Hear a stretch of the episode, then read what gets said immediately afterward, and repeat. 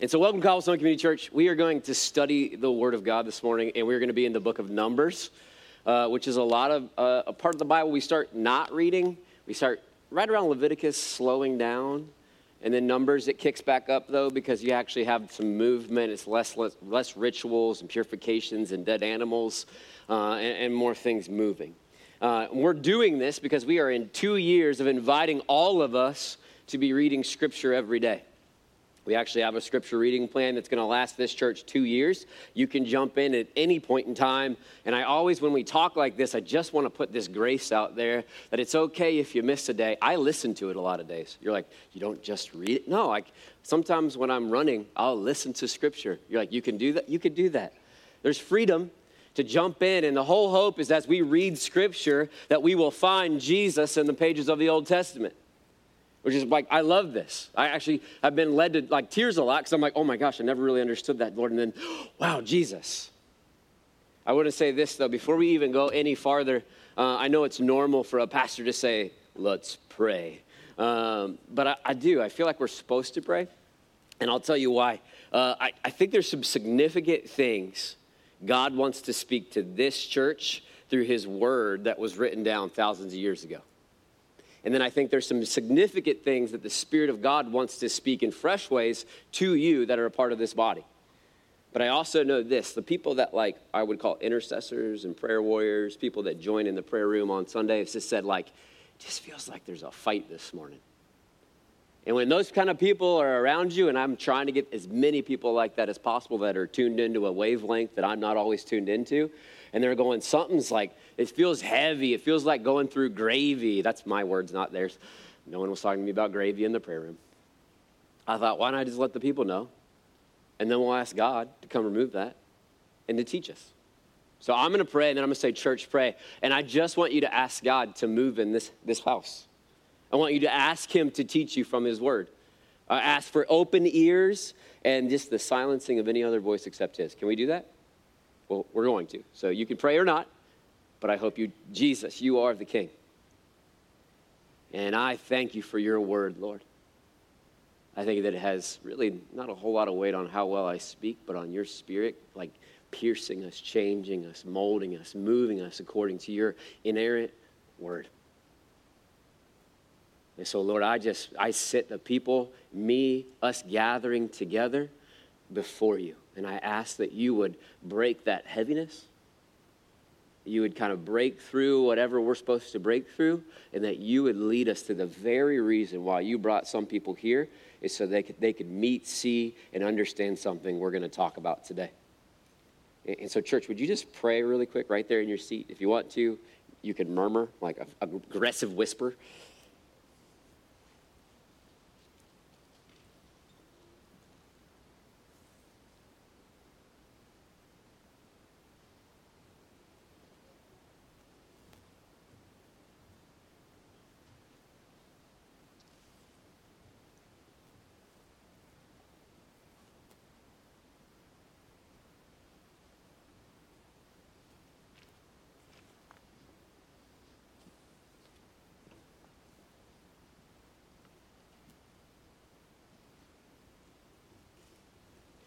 So, Lord, I thank you for this stillness.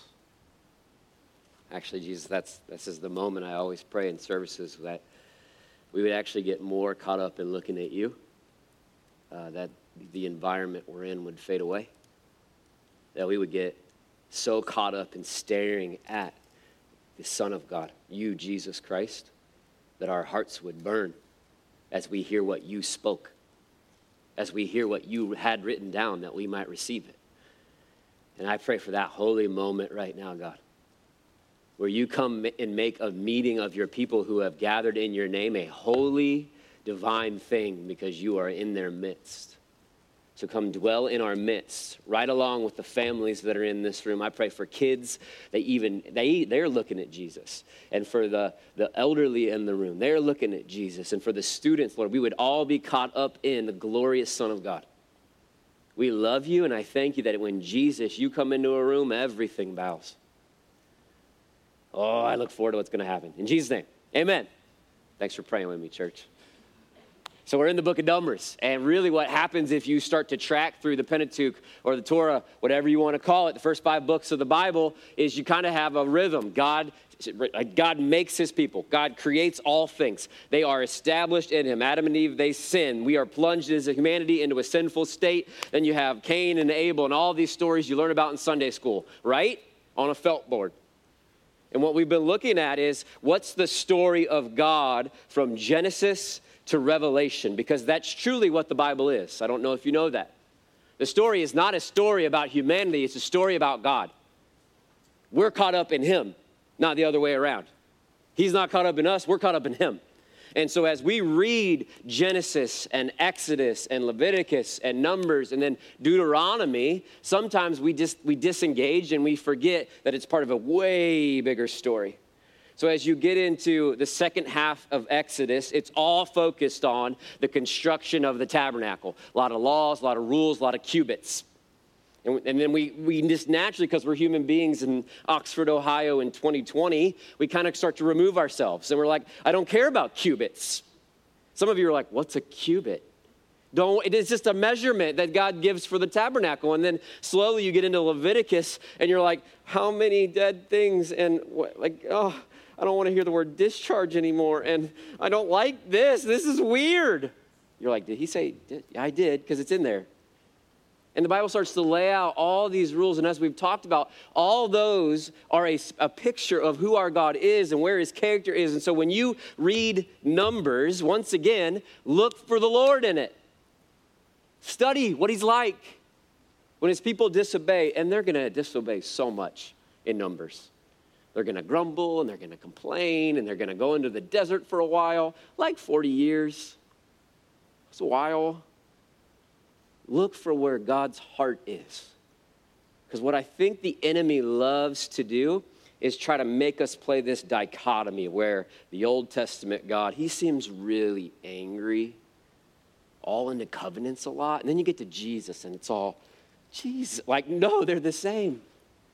So when we study Numbers today, the question I want you to ask is why would God lead his people through the wilderness? Why does he do it?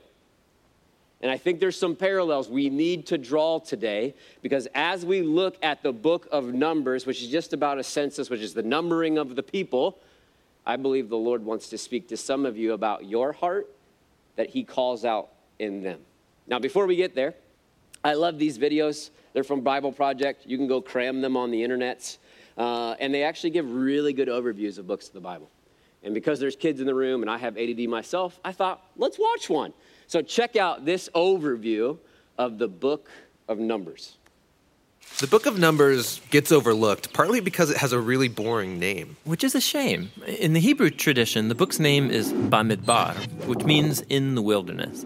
And it's an epic travelogue about Israel's journey through the desert on their way to the land promised to Abraham. Now, this pilgrimage should only take about two weeks on foot. But instead, it takes them about 40 years. That's crazy. It's practically half of someone's lifetime. Yeah, it's a very long camping trip with lots of interesting stories. But let's remember, it's most helpful to back up and start with how this book is designed.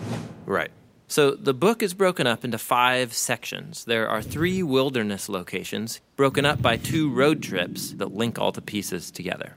The first wilderness section is Mount Sinai, right here on the map. And then in the second section, they travel to a region called Paran. A whole bunch of things happen here in the wilderness of Paran. And then in this fourth section is Israel's road trip to Moab. The book ends with a large section in the wilderness of Moab, right across the Jordan River from the Promised Land. Now, through all of these sections, the storyline just flows like a gripping dramatic movie. Everything starts great, but then the trip goes horribly wrong, and it all ends with the final redemptive moment, the surprising act of God's grace. So let's jump into the story. It all begins at the wilderness at Mount Sinai, and we've become really familiar with this mountain. Yeah, if you remember, Israel came here after Egypt, and they formed a covenant with God here, got the Ten Commandments here, built the tabernacle here, and they've been at this mountain for one full year. And now they take a census to number the people as they prepare to leave. Right, and they're given these instructions for how to organize all those people in the camp. God's presence in the tabernacle, and then the tribe of Levi and the priests around it, and then the rest of the tribes around them. And this pattern, it's this visual symbol for how God's holiness is at the center of their existence as a people. And they're told that when the cloud of God's presence moves, they're to pack up and travel with it. Yeah, the Ark of the Covenant is carried by the Levites out in front, and then the tribe of Judah, and on and on. And this order is also a symbol for how God's holy presence is their leader and guide through the wilderness. We begin the second section of the book with enthusiasm as they leave Mount Sinai and travel up to Paran. God's with them, everything's organized. This is going to be great. But it's not great. After just three days on the road, the people are complaining about their hunger and thirst, and then even Moses' brother and sister start bad mouthing him in front of all the people. Not a great start. But now we're into the third section, the wilderness of Paran. This is where they send the 12 spies to scout out the promised land. Two of those spies come back and they're really optimistic. But the other 10 are freaked out and they don't trust God and they go around saying, We're going to get annihilated in there. And so they start a mutiny and they try to appoint a new leader who's going to take all the people back to Egypt. And so basically, they are refusing to go into the promised land and God honors their choice. He says that this generation is going to wander for 40 years and die in the wilderness, and only their kids will get to enter the promised land. You know, this story here gets brought up many times in the Bible by different authors. Yeah, and, and it always serves as a reminder that while God remains faithful to his people and his promises, he will honor their choices. He'll, he'll let them waste their whole lives if they choose to live in rebellion. Okay, so the trip's been a disaster so far. And it gets worse here in this fourth section as they're traveling to Moab. Even Moses has a moment of rebellion and is disqualified from entering the promised land. Then there's another rebellion among the people that results in this snake attack. And what makes all these rebellions even worse is that every step of the way, God has been providing. He's been offering forgiveness. He's been giving them food and water and this crazy stuff called manna. Yeah, what is that stuff? Yeah, no, no idea. But in spite of all this, they keep complaining and they say that they wish they had died in slavery in Egypt. If I was God, I would just give up on these guys. You would think. But that's what makes this story in the final section so surprising. Israel has just arrived in Moab, and the king of Moab, he's freaked out that this huge group of people is traveling through his land. So he hires this pagan sorcerer named Balaam to pronounce curses on them. This guy means business. Yeah, and so Balaam, he says, Okay, I'm going to pray to the Hebrew God and let's see what happens. And three different times he attempts to curse them, but each time he finds that he can utter only blessing. Most surprising is the last blessing, where he prophesies that out of Israel will rise a victorious king. And this king is somehow going to be connected to God's promise to Abraham to bless all nations through this family. So here's Israel rebelling down in the camp, totally unaware that up in the hills, God is protecting and even blessing them. The book ends here in Moab. Israel's getting ready to go into the promised land. They count up everyone again, just like at the beginning. They're leaving the old generation behind, including Moses. But before they leave Moses, he gives them his last words of warning and wisdom. And that speech is what the next book, Deuteronomy, is all about. There it is. This video is funded and by there's the guy that made it. And so as you look at this overview, I love overviews. In fact, the part of the Bible that we skip a lot, like in your ESV study Bible that's this thick, is the theme and the overview and why was it written and what's the whole story. When we study the Bible, you want to know the context. You want to know what was happening. You want to know who was speaking. You want to know who wrote it. You want to know what they were going through. And as you follow this book, this is the people of God at the bottom of Mount Sinai who are in covenant with an eternal holy God. They were terrified at one point to even touch that mountain. God gives them 10 commandments. We know these stories, and Moses smashes them when they have the golden calf. And then God sets up the tabernacle where his presence will dwell. And then he sets them in order and says, My presence will go before you with the Ark of the Covenant. And then here's these tribes that'll go after that one. And here's how the camp, God sets up everything. Because once again, as we said in Leviticus, because God wants to live and dwell with his people. God wants you, people. God wants to walk with you. God is not hiding from us. God has actually established for us how do I walk a holy, righteous life? He's like, this is how you do it. And when I'm taking you to the promised land, which is this is the longer story arc of Exodus, God's people are enslaved and they cry out for 400 years, save us, save us. And so God calls a man named Moses and 10 plagues and angels of death and Passovers and through the Red Sea. And if you stop long enough, you start to see the, the parallels between you and I.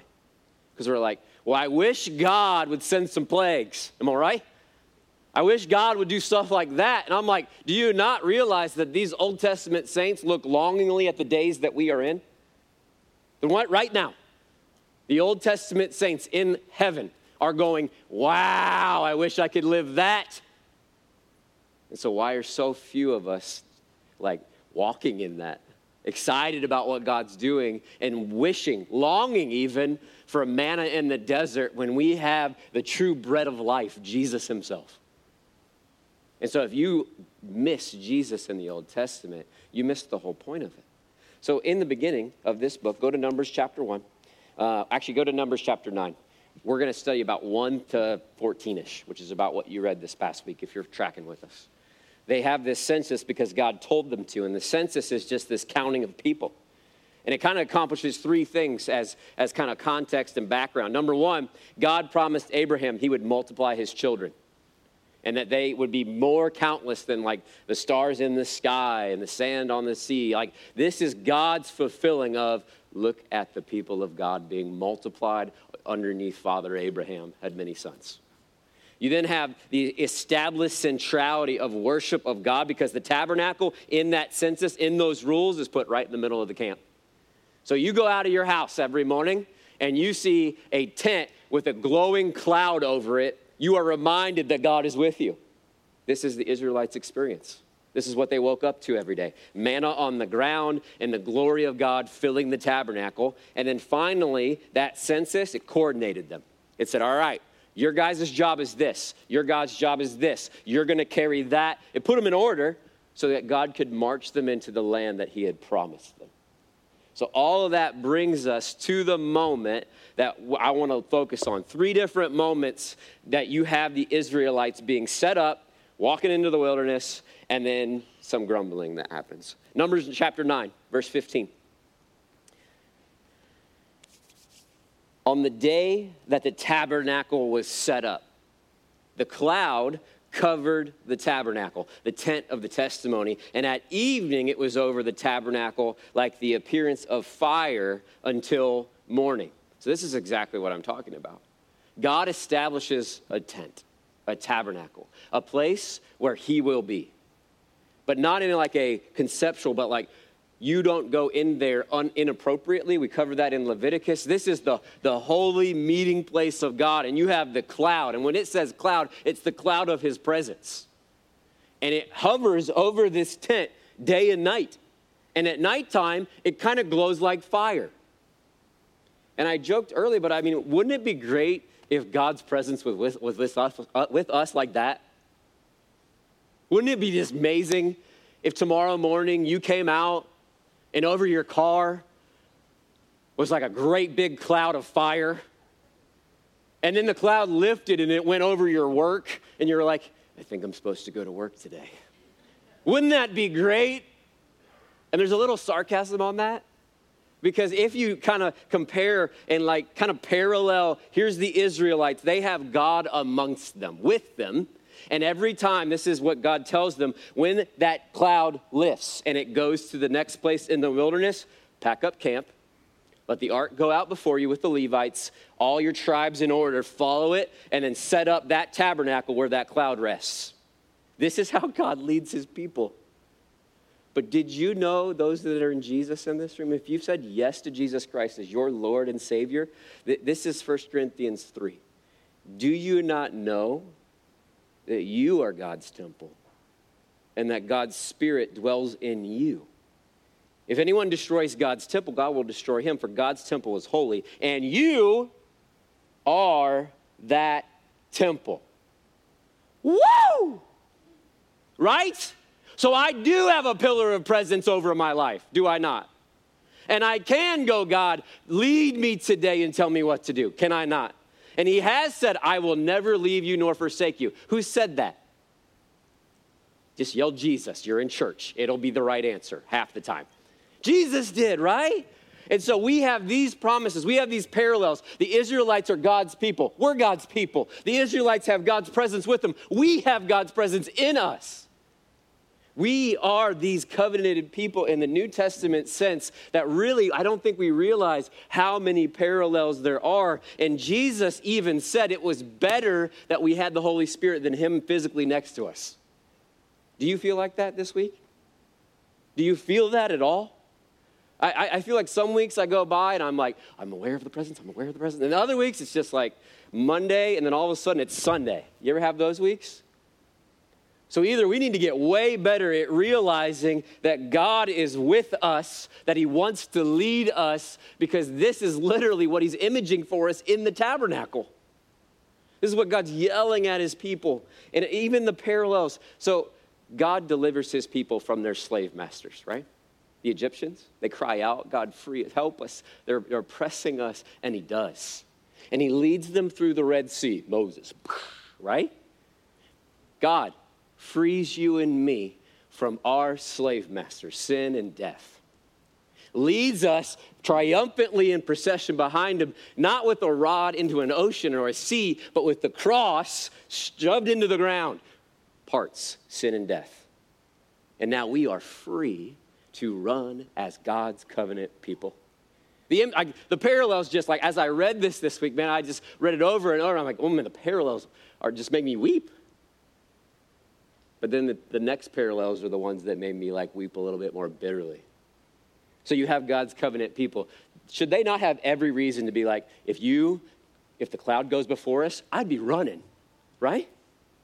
If the cloud goes there, we can trust them. They literally watched them do 10 plagues.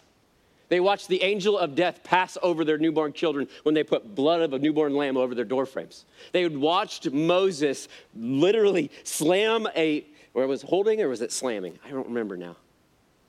Any Bible nerds in the room? Moses parts the Red Sea, how God tells him to. We'll stick with that. And it parts, and they walk through on dry ground, and the entire Egyptian army gets it plunged on top of them. And then they are led free. They are free where they didn't used to be free. They had every reason to believe him, right? Every reason to be like, I think God has this under control. I would say we have the same reason to say God's got this under control. Except for the next section, because in Numbers chapter 10, uh, they head out on their journey. And they're on their way to Kadesh, but they don't really make it until chapter 20 of Numbers, which you will read this coming week. And the reason that they don't make it is because this whole next section covers about 38 years of them complaining, grumbling, sinning, rebelling, turning away from, being like, I want better food. That's, I just summarized it for you. And if you're a parent, you know what that sounds like. When you put good food in front of your kids and they're like, oh, like this, you're like, oh, so help me, you, that.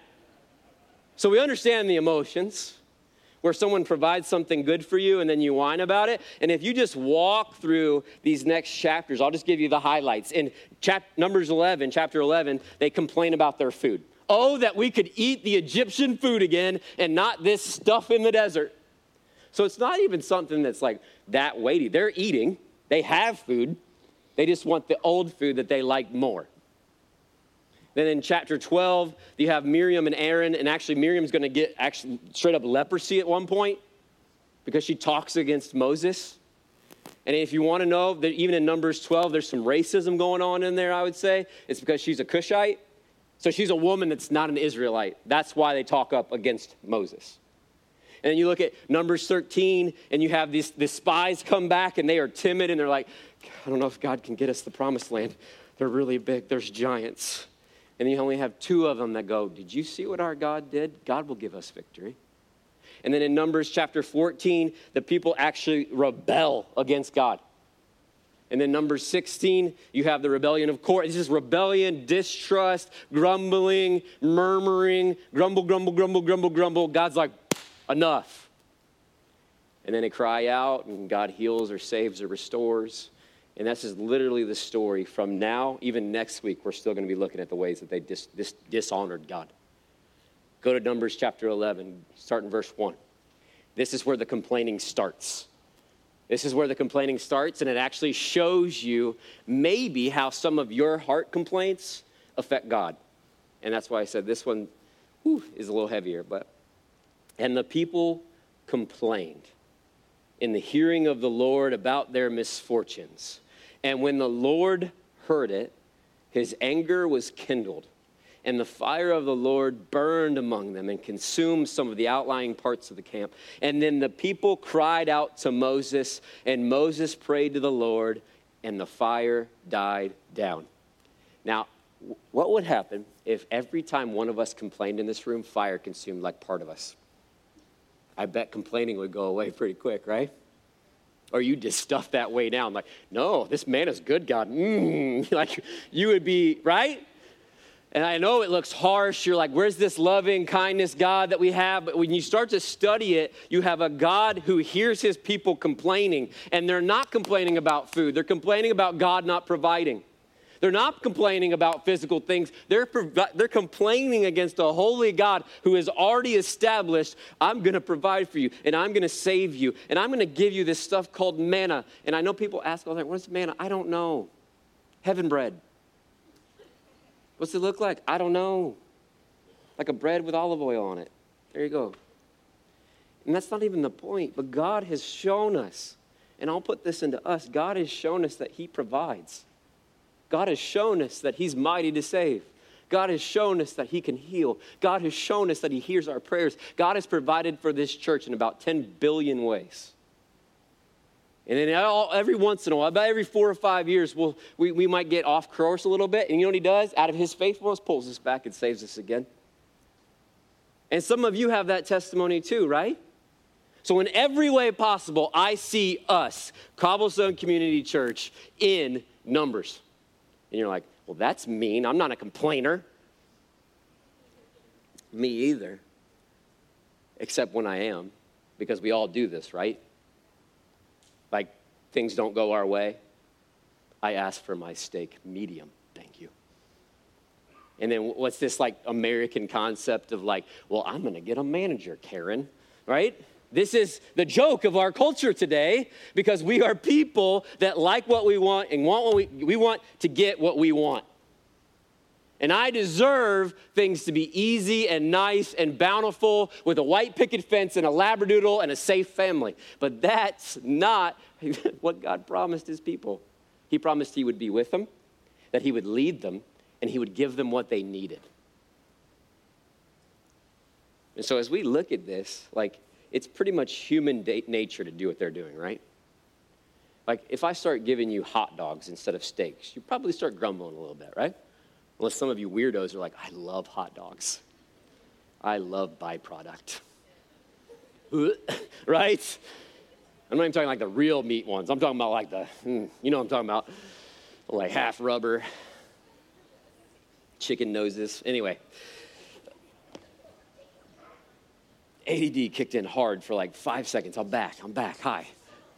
So when you look at this, you, you do know practically there's a difference between complaining about people. So you go to a restaurant and they give you food that's not up to par, and you go and you kind of complain about it. You get a new meal for free, and you're like, justice has been served.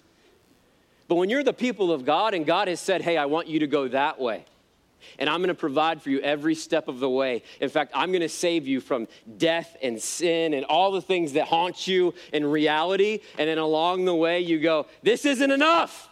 You know, there's a difference between complaining about people and complaining about God, right? You know that, right? And I found in my life, I know that there's times where God has said, Go that way. I got you. And I get about four or five days in, and I'm like, do you, though? Do you? And if I'm there, I know you're there. And not to put my, I'm just saying, it's human nature. And I feel like God's trying to call out something, just the fact that we're in this right now, and I look across the landscape of our culture, there's a lot of grumbling, a lot of complaining, a lot of murmuring.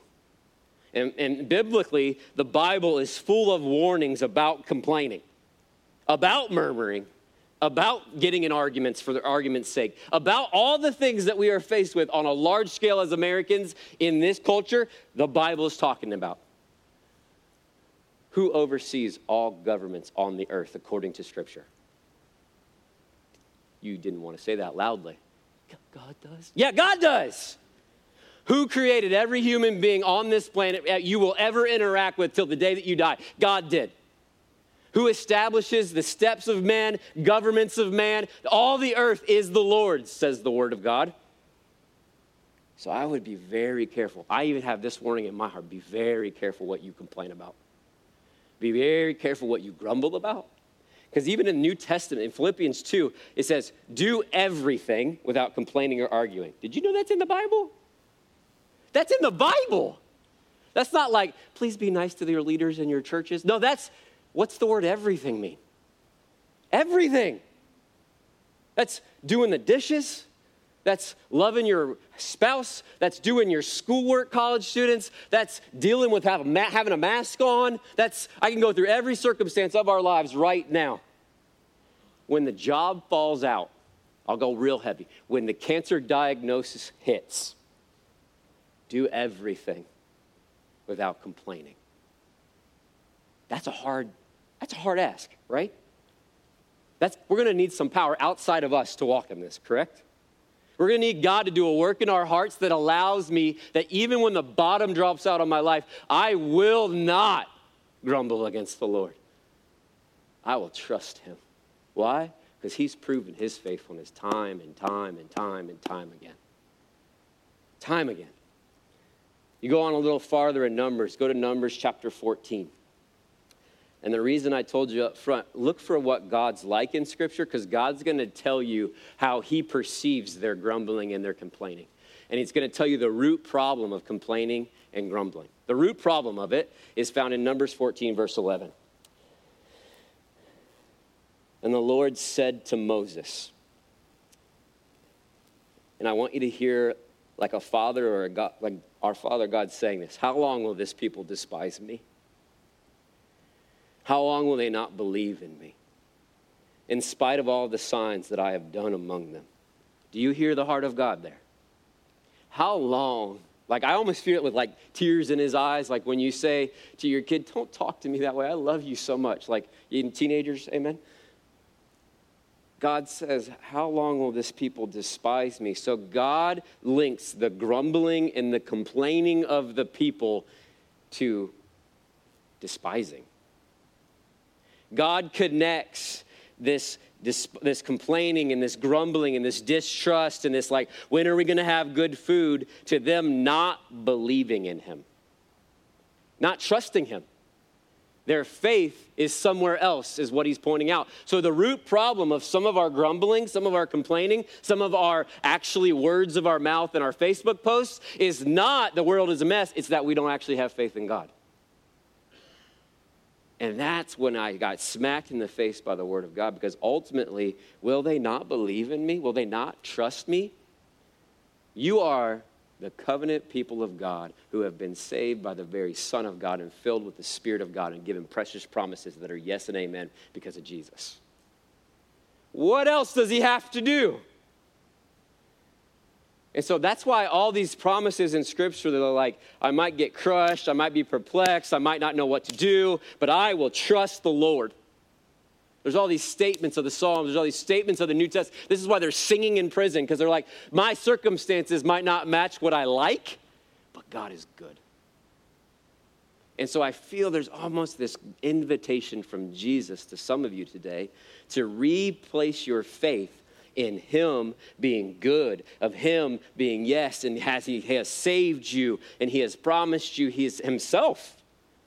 And that regardless if you're walking through fire, hell, condemnation, shame, job loss right now, God has not abandoned you and He's still good. So today I was like, man, we need to check our hearts, not just our mouths, because you are aware that things that come out of your mouth come from somewhere the grumbling of your heart, the fear of your life emanates from right in the middle of who you are, which is the word heart. We talk about your heart, your will, the place that is you. Jesus talks about this. And so, not only in an Old Testament sense does God go, Will they not believe me? Will they not trust me? Will they not just walk a few steps into the wilderness and go, I think God can control this? Do you know who else talked like that? Jesus did. Over and over and over and over again, Jesus did this. In Matthew chapter 8, he actually says, And he said to them, This is to his disciples, Why are you afraid, O you of little faith? This is Jesus talking. And most of the time when we read this story, this is when they're on they're on the ship on the on the sea and the wind is crashing in and the storm's coming in and they think they're going to die, but Jesus is asleep in the front of the boat. You would think the disciples, you would think the God's people who have been saved by grace through faith, who have been inherited the very Spirit of God, that we would not be afraid when storms hit. But like the disciples and like the Israelites before them, we wake God up and we're like, Do you not see this? And Jesus' response is for you and me Why are you afraid? Why are you afraid? Oh, you of little faith. He attaches it to faith again. So, people of God, how's your faith? When you look at disparaging situations, situations that don't match the kingdom of heaven, situations that don't seem like God is in them at all, do you lose heart or does faith arise? Are you walking around with a shield of faith, as Ephesians talks about, that's like this big? And I feel like God's like, let faith grow in this body. We should be the people of God when we see impossible situations, when we see things that are not right, when we see things that are not what God wants, faith arises and we go, I know God can deal with that. When the bottom drops out, and I'm not saying this is easy, I've walked through hard things with a lot of people, been in enough hospital rooms weeping. I'm saying God is good, and He's never abandoned me. And I think what He's saying right now is what, what parts of your life does the grumble, the things you grumble about, what do you complain about most? And if you're a husband and you're like, I don't grumble at all, go ask your wife. She'll tell you. Ask her what you complain about. Ask her what you are fretting about because this, this, this grumbling of Israel is connected to their hearts. And our grumbling and our words are connected to our hearts. And so the call of the Lord that I really felt today was to trust God even in the hard places of your life. Y'all got some hard stuff in your life? I do. Anybody have impossible situations staring them in the face? Maybe like a wilderness for 40 years? And so, in the midst of all of this, these are the scriptures that God kind of laid on me. Um, in, in James chapter 3, it says, From the same mouth come blessing and cursing.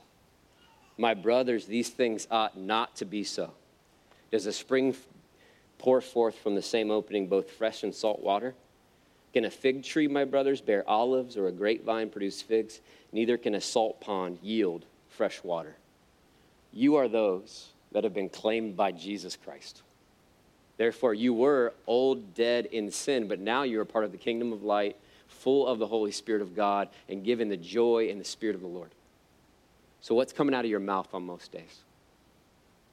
Do your words match the declaration that I love Jesus?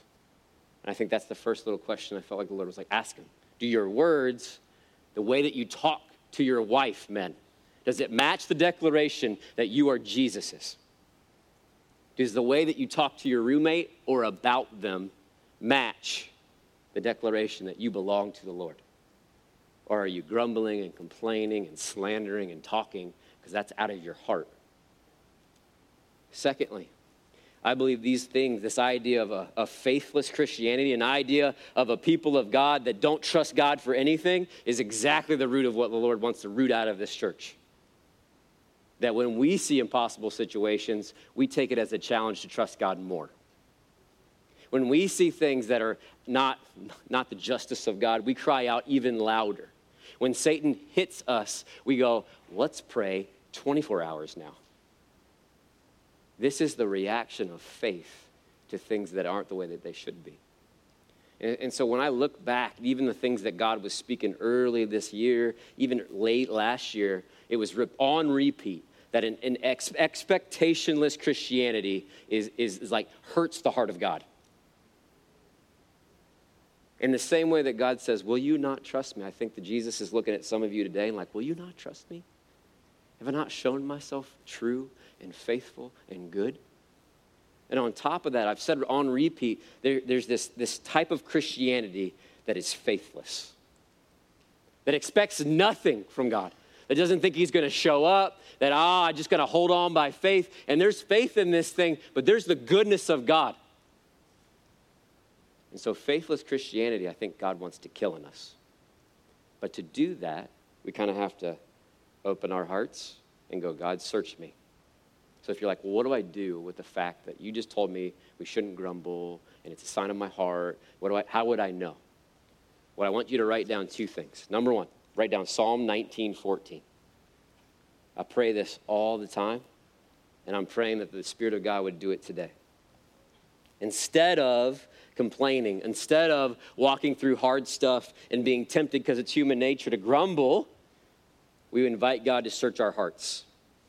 And if you're a Christ follower in this house, this is what I want you to do. Pray Psalm 19. It says, Let the words of my mouth and the meditation of my heart be acceptable in your sight, O Lord, my rock and my redeemer. I want you to spend time this week praying that over your life. Lord, search me. Search my heart, see if there's any wicked way in me, and lead me in the way everlasting. This is the Old Testament saints crying out for God to make their faith connect with their heart and that there wouldn't be any disparaging parts. So let God search you. And if you're a son or daughter, God disciplines his kids. And so maybe you've been walking in a faithless Christianity and you just feel beat up all the time and you're like i can't i don't want another hospital visit i don't want to deal with it but god's actually asking you right now for faith to rise up but i think it starts with god search my heart See if there's any wicked way in me. Lord, make the meditation of my heart be acceptable, to be pleasing to you, that I wouldn't be grumbling, that I wouldn't be, I'd be content in you. And then, secondly, um, I want you to start asking the question what would Jesus say about fill in the blank? What would Jesus say?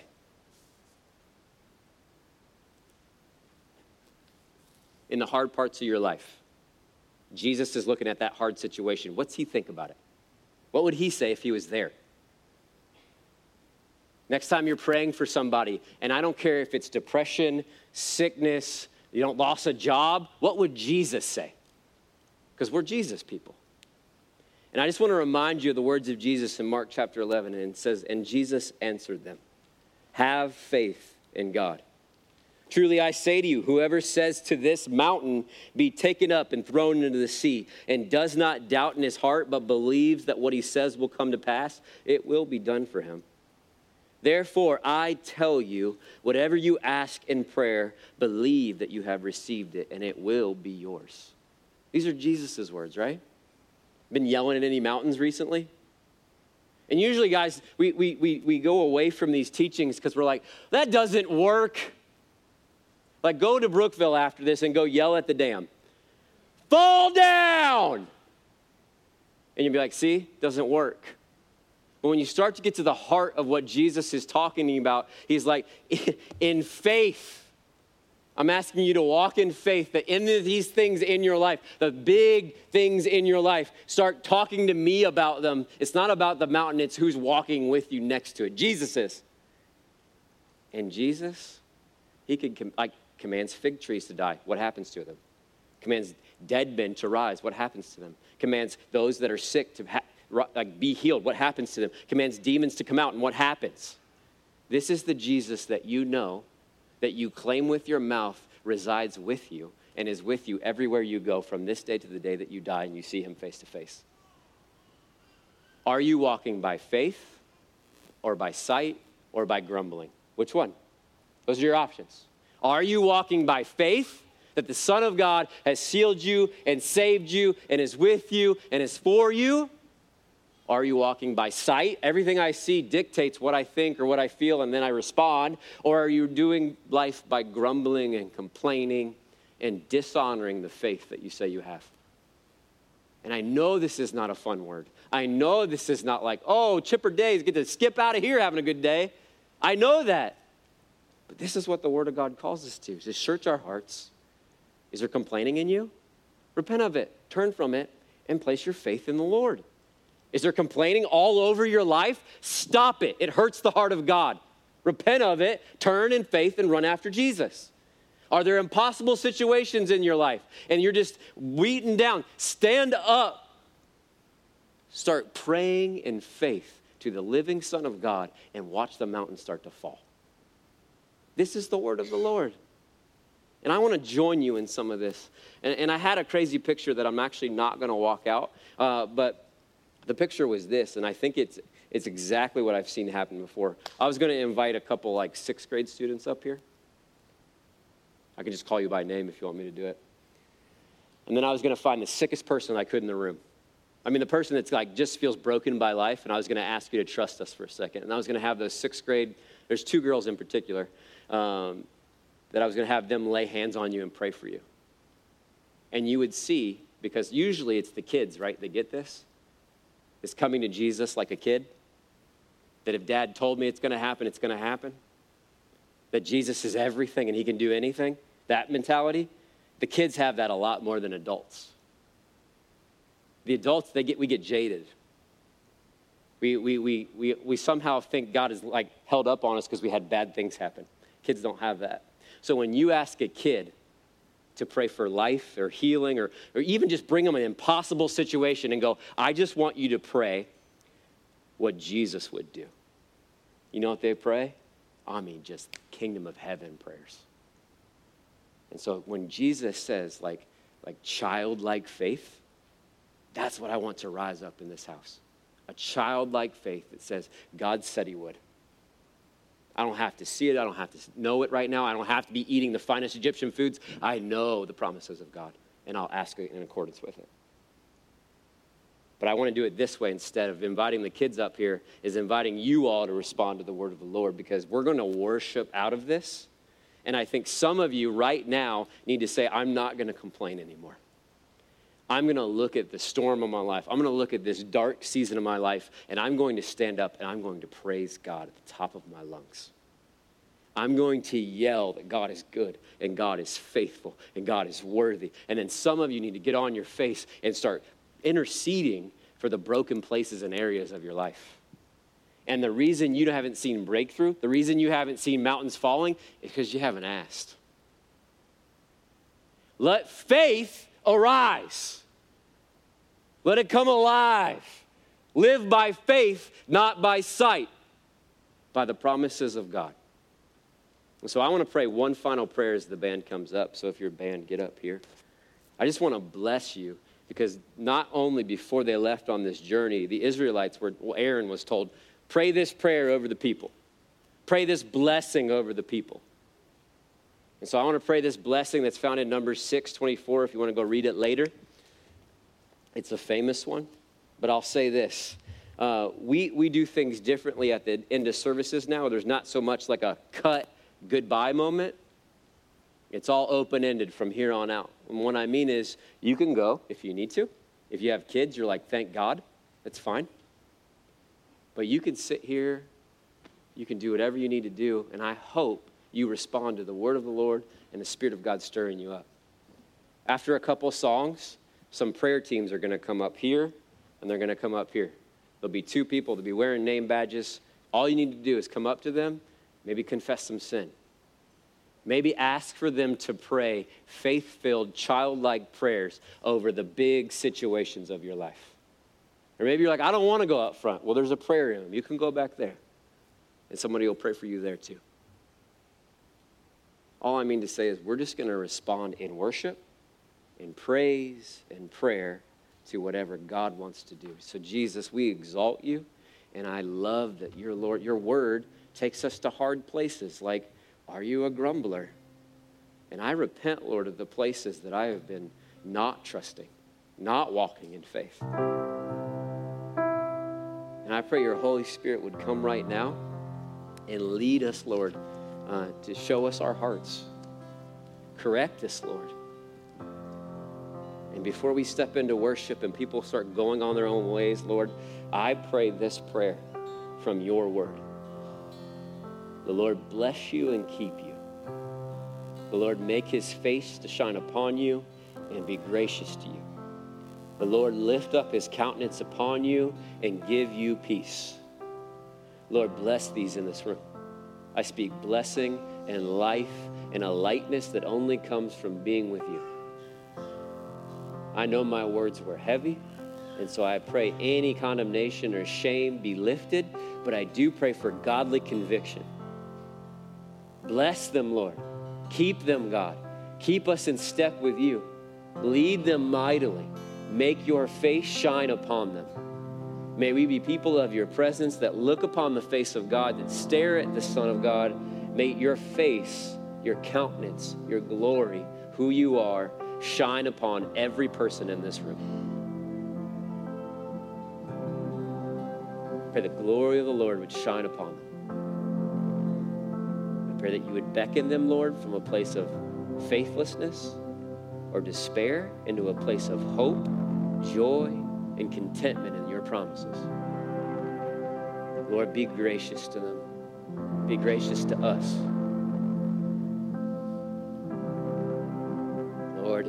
Kept a record of wrongs, who could stand? But with you, oh, there's forgiveness and mercy. And I pray, Lord, that you would uh, lift up your countenance upon them and give them peace. So I speak peace in the name of Jesus. And Lord, where there's supposed to be peace, pour it out like a river. Where there's supposed to be that like holy discontentment, stir up your people to repent and praise and rejoice and walk by faith.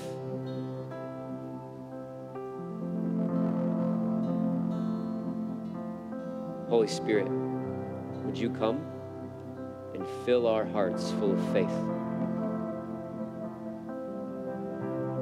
I pray faith would arise right now. A deep trust.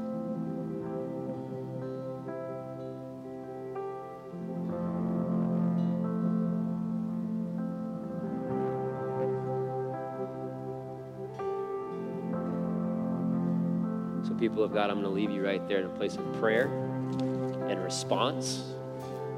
Listen to Jesus past this point and worship as long as you like.